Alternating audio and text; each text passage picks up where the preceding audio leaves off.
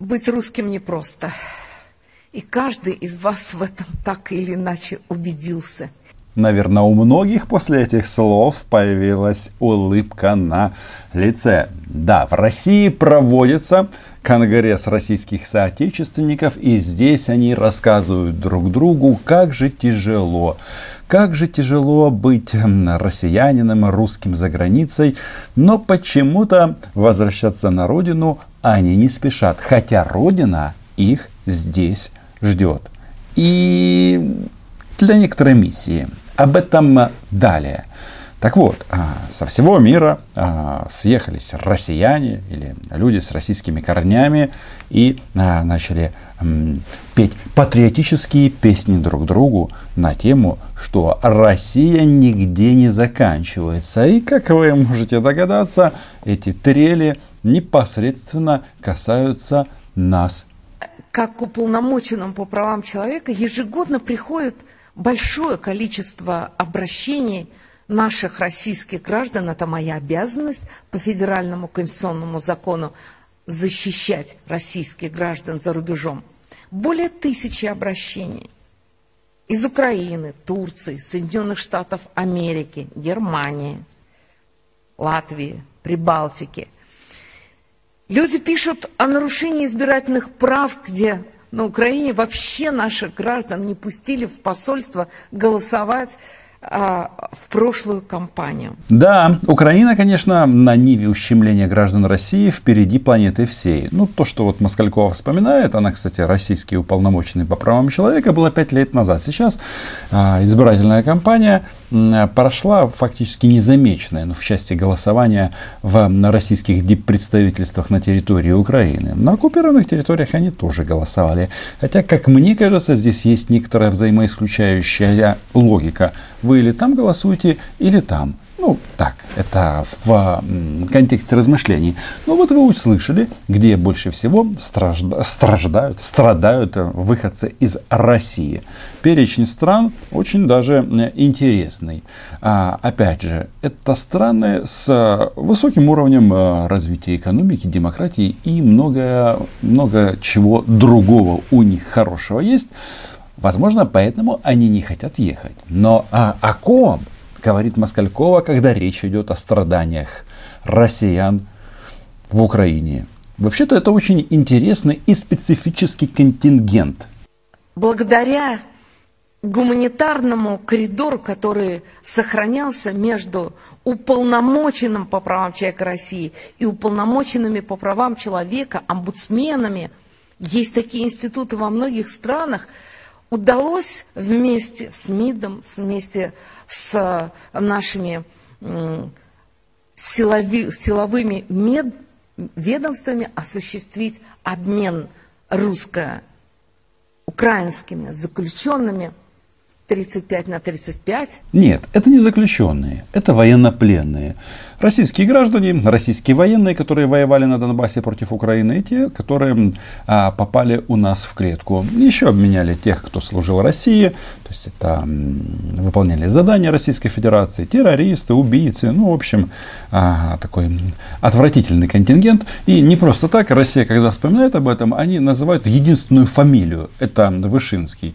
И вроде у него здесь все хорошо, и слава богу, ходит по, телевиз... А, по телевизионным каналам, рассказывает, как в Украине неплохо живется, бог с ним. А вот где эти остальные все 34 человека? Это там Цемах и так далее. А Украина, кстати, тогда получила наших военно-пленных моряков, Сенцова, Сущенко, ну и других ребят.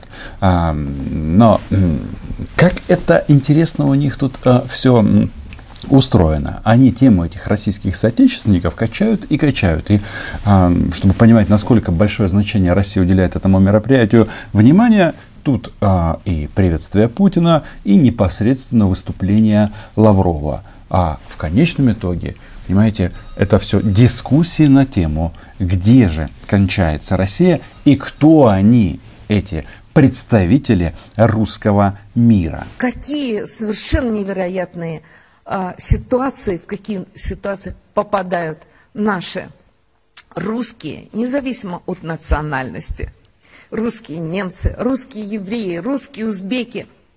как вы заметили, русских украинцев нет. А, потому что мы один народ и всякое такое. Хотя, если говорить серьезно, вот в части как бы, позиционирования страны на международной арене, ну, даже наших российских друзей можно многому поучиться, потому что это квоты на образование для э, соотечественников, соответственно, это тоже э, бесплатно. У нас, кстати, такая квота есть, я не знаю, ну, очевидно, она не очень большая, э, но факт остается фактом, что вот они э, позиционируют Россию как некий центр мира. Но, опять же, все это делается исключительно через страдания. Даже не знаю, вот этих россиян везде обижают, унижают, а, Путина не дают любить. И что-то с этим, конечно, нужно делать.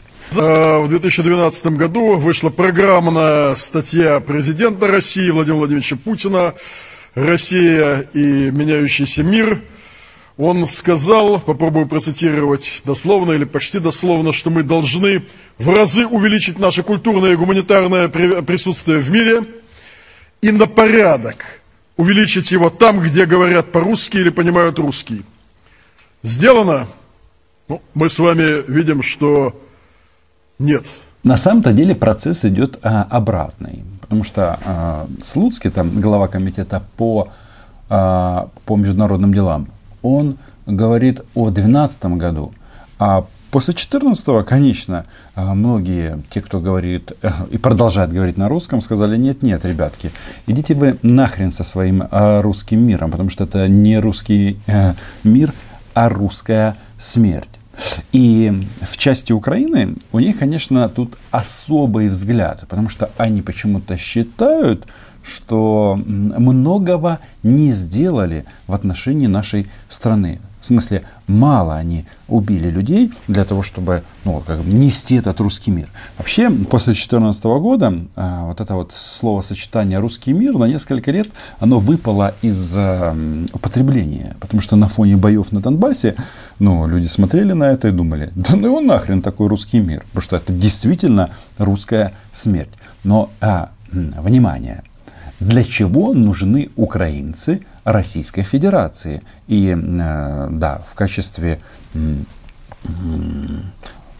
потенциальных россиян они видят всю Украину.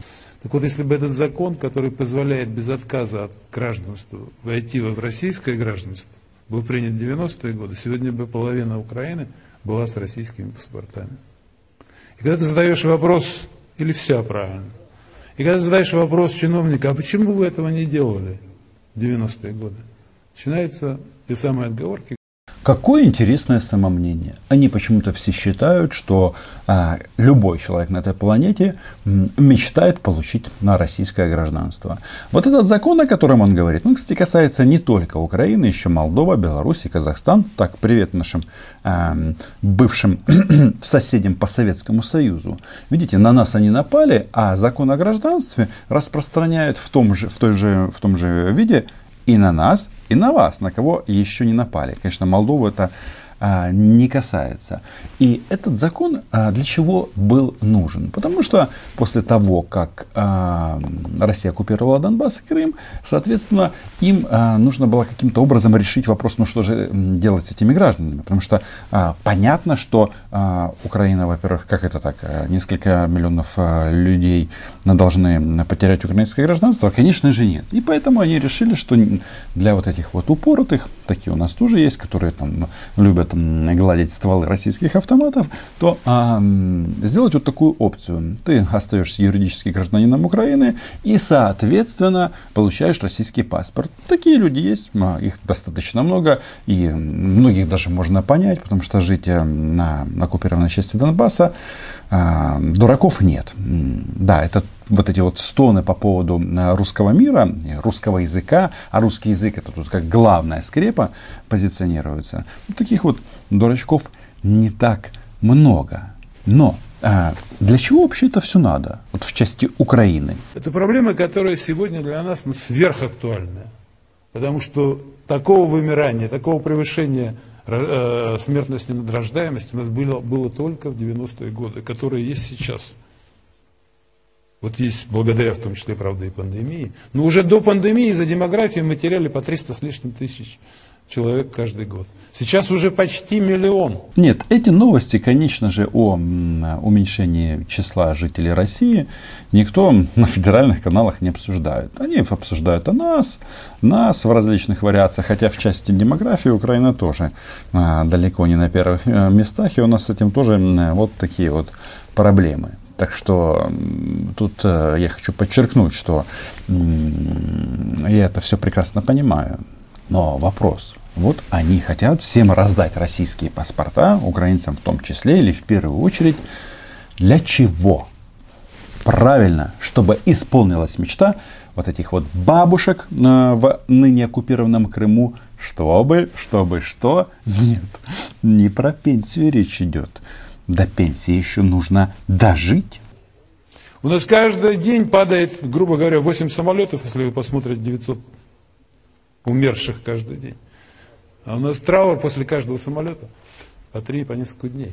И вот эти вопросы ну, репатриации, они для нашего комитета будут, я вам обещаю это, теперь в следующем созыве, уже восьмом, краеугольным камнем для того, чтобы его решить. То есть интересная логика. Вместо того, чтобы подумать, а, что надо сделать, чтобы самолеты не падали и не умирали люди, они этих людей хотят заместить а, соотечественниками. Прекрасно. Единственное, мне тут э, есть предупреждение для соотечественников, которые вот-вот должны поехать в Россию. Где гарантия, что вы не окажетесь на месте выпавших из списка на россиян. Где эта гарантия? Скажите мне. Но а, вернемся к еще а, вот таким вот интересным размышлениям российских депутатов. Это уже новый созыв, а, ну да, депутаты те же. С советского времени в крупнейших диаспорах, это на первом месте Германия по количеству наших соотечественников, на втором Израиль, на третьем Соединенные Штаты и так далее, и так далее. Зачастую, к сожалению, мы становимся свидетелями того, что дети говорят по-русски уже не очень хорошо. Для родителей дома они частица уже другого – зачастую англосаксонского мира идет принудительная ассимиляция русского мира в ряде стран. Да, не везде русский признан государственным языком. Таких, кстати, стран не так уж и много. Россия, что там, Республика Беларусь и, кажется, все. Но и на Западе с этим тоже проблема.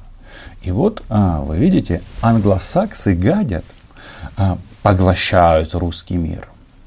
Но мне кажется, наверное, дети будут всегда в первую очередь говорить на том языке, на котором говорят вокруг них.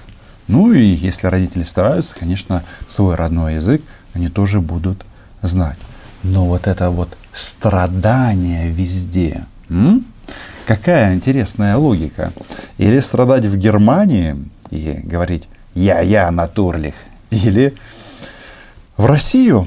Ну а дальше, как повезет, а, кататься на самолетах. Я не сгущаю краски, мы должны говорить здесь, на Всемирном конгрессе соотечественников, о том, что реально происходит. Ни один язык за последнее столетие так быстро не исчезал, как русский.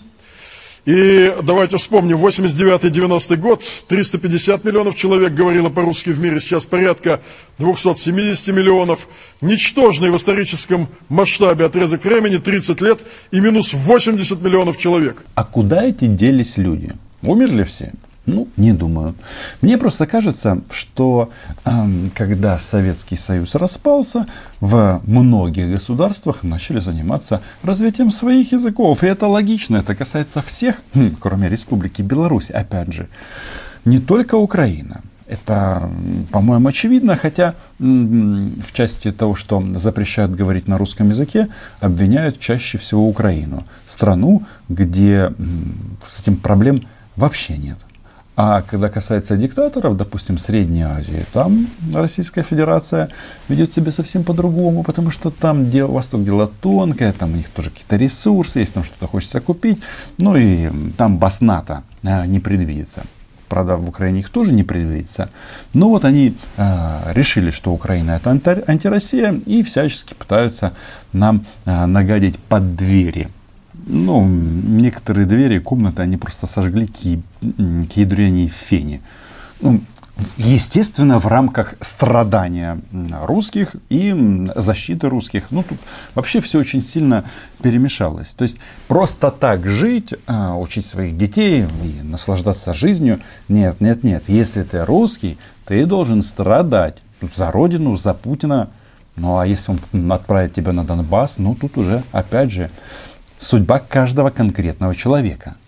Не нужно объявлять нам никаких войн, да и не получится. Мы самая боеготовая держава на планете. Но именно через размывание русского мира, именно через э, возрастание молодежи в семьях наших соотечественников, э, соотечественников, которые уже позиционируют себя не частицей русского мира, идут опасные процессы. И повернуть их вспять, не допустить коллапса русского мира и русской цивилизации. Это задача именно нашего поколения. О чем он говорит? О нас в первую очередь. Потому что у нас в Украине есть люди, которые прекрасно говорят на русском языке, у которых русский является родным языком, но при этом они борются с этим русским миром, который на практике является русской смертью с оружием в руках. Ну, ну все очень и очень понятно. Но им это не нравится, и они хотят все повернуть вспять путем уничтожения Украины. А мы на этом канале здесь достаточно много об этом говорим. Кстати, не забудьте подписаться. Находясь внутри России, мы иногда не понимаем, что снаружи нас не очень слышно. И вот сегодня Russia Today, сегодня РТР Планета, сегодня Спутник решают эту задачу. Она также не до конца решена. Но в этом направлении идет поступательная и достаточно форсированная работа.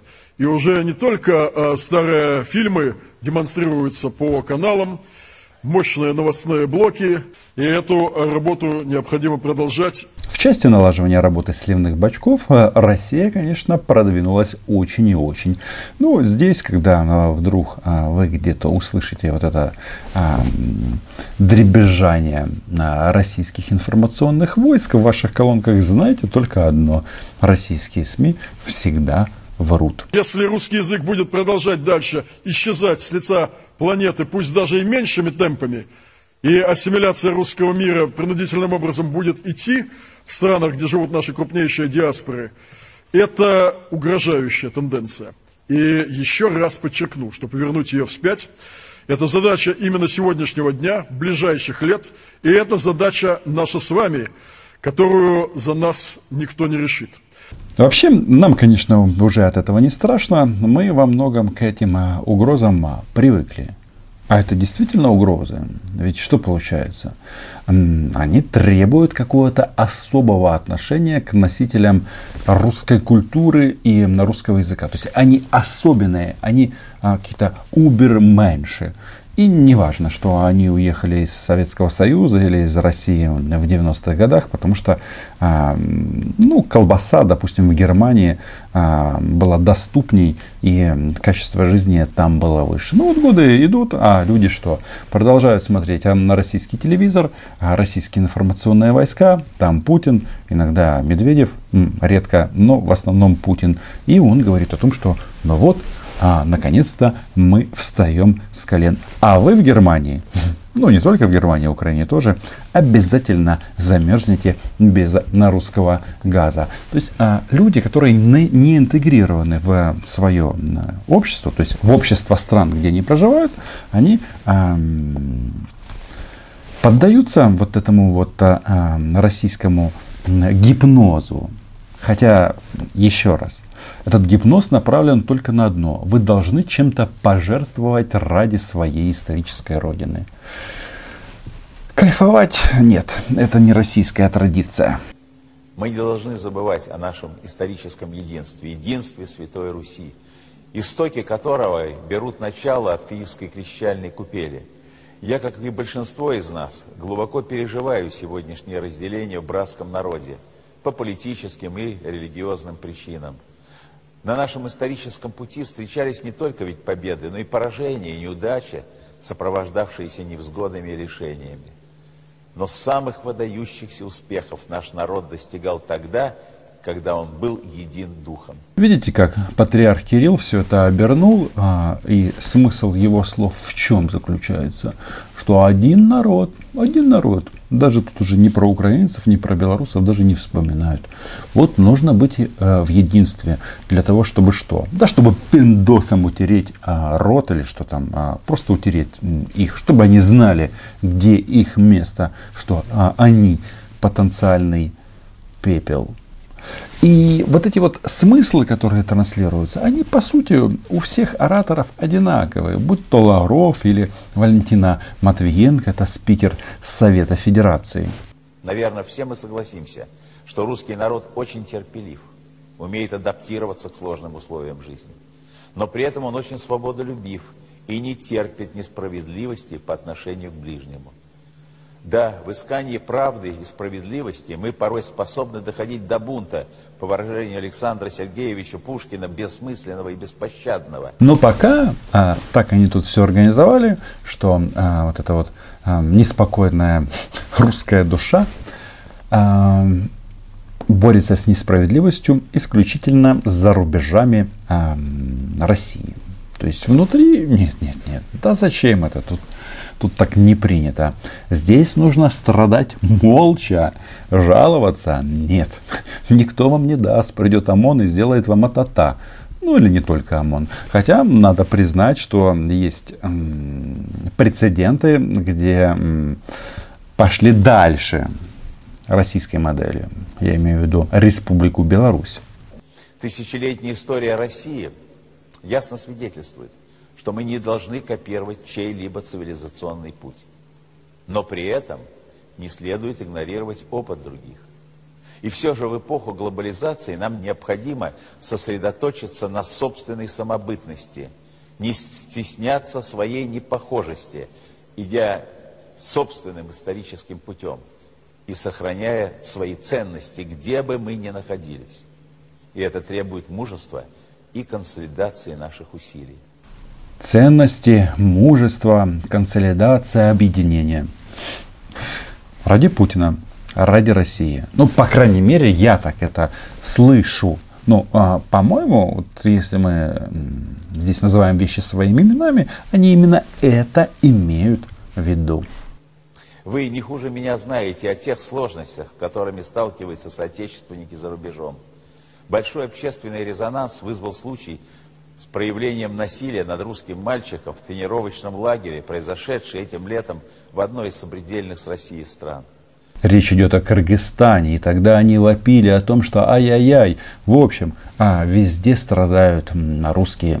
Украина, хотя, судя по всему, это касается в первую очередь оккупированных территорий. А, не, про них же говорить не принято. Это уже территория под российским флагом, соответственно, там надо молчать. И э, этим летом о чем они говорили? О страдании э, россиян или русских в Казахстане, в Кыргызстане, в Таджикистане. Сейчас опять замолчали, уже отстрадали там, потому что, ну, там же отношения такие э, с диктаторами. Соответственно, эта тема никоим образом не поднимается. А по поводу Украины, да, угомониться они не могут. Но есть примеры нападения на русских и русскоговорящих и в других странах ближнего зарубежья. И не всегда они получают, к сожалению, должную огласку и оценку. Не знаю, почему э, патриарх Кирилл, который называет Украину своей канонической территорией, не рассказывает о том, как Путин увел танки в Украину для защиты русскоязычных. Это случайно не русофобия? Ну, вот такая она, это российская жизнь, а, страдания и любовь. А, страдания, очевидно, больше. По-другому как-то не получается. Я единственное хотел бы сказать, что вот этим вот российским профессиональным русским, которые там, живут в разных государствах и а, немножечко зарабатывают на вот этой вот своей русскости, а, за, на, на этой борьбе за русский язык, там георгиевские ленты, бессмертные полки, вы, главное, не перестарайтесь. Потому что э, я тут время от времени встречаю ребят, которые раньше работали в Киеве и несли это, вот эти вот русские смыслы. а после начала российского вторжения были вынуждены вернуться. А, нет, в Донецк они не поехали, они не дебилы. А вернуться были вынуждены в Москву. И теперь грустят так, потому что здесь э, бороться э, громко за русский язык нельзя. И вот если мы проанализируем слова Лаврова, он говорил о том, что мы будем поддерживать а, русскоязычные и русскоговорящие СМИ и, соответственно, журналистов. Среди нечистоплотных методов попытки дискриминировать наших соотечественников, в том числе по языковому и этнокультурному признаку. Тут есть один нюанс. Надо не просто правильные вещи говорить а, на русском языке, а такие, которые соответствуют кремлевским нарративам. А если вы пишете на русском языке и смотрите на жизнь с высоты киевских холмов, тогда ваши средства массовой информации в России будут заблокированы Роскомнадзором. И таких сайтов вот просто вот такой гигантский список. В общем, Подписывайтесь на мой YouTube канал, лайки, репосты. Мне кажется, все должны знать, для чего Россия заманивает украинцев к себе. И они же не скрывают этого. В Сибирь, на Дальний Восток. Помните об этом. Ну и давайте беречь нашу страну, которая называлась, называется и будет называться Украина. Подписки, лайки, патронам, патронессам привет. Чао. Надо дожить и пронести наши традиции. Спасибо.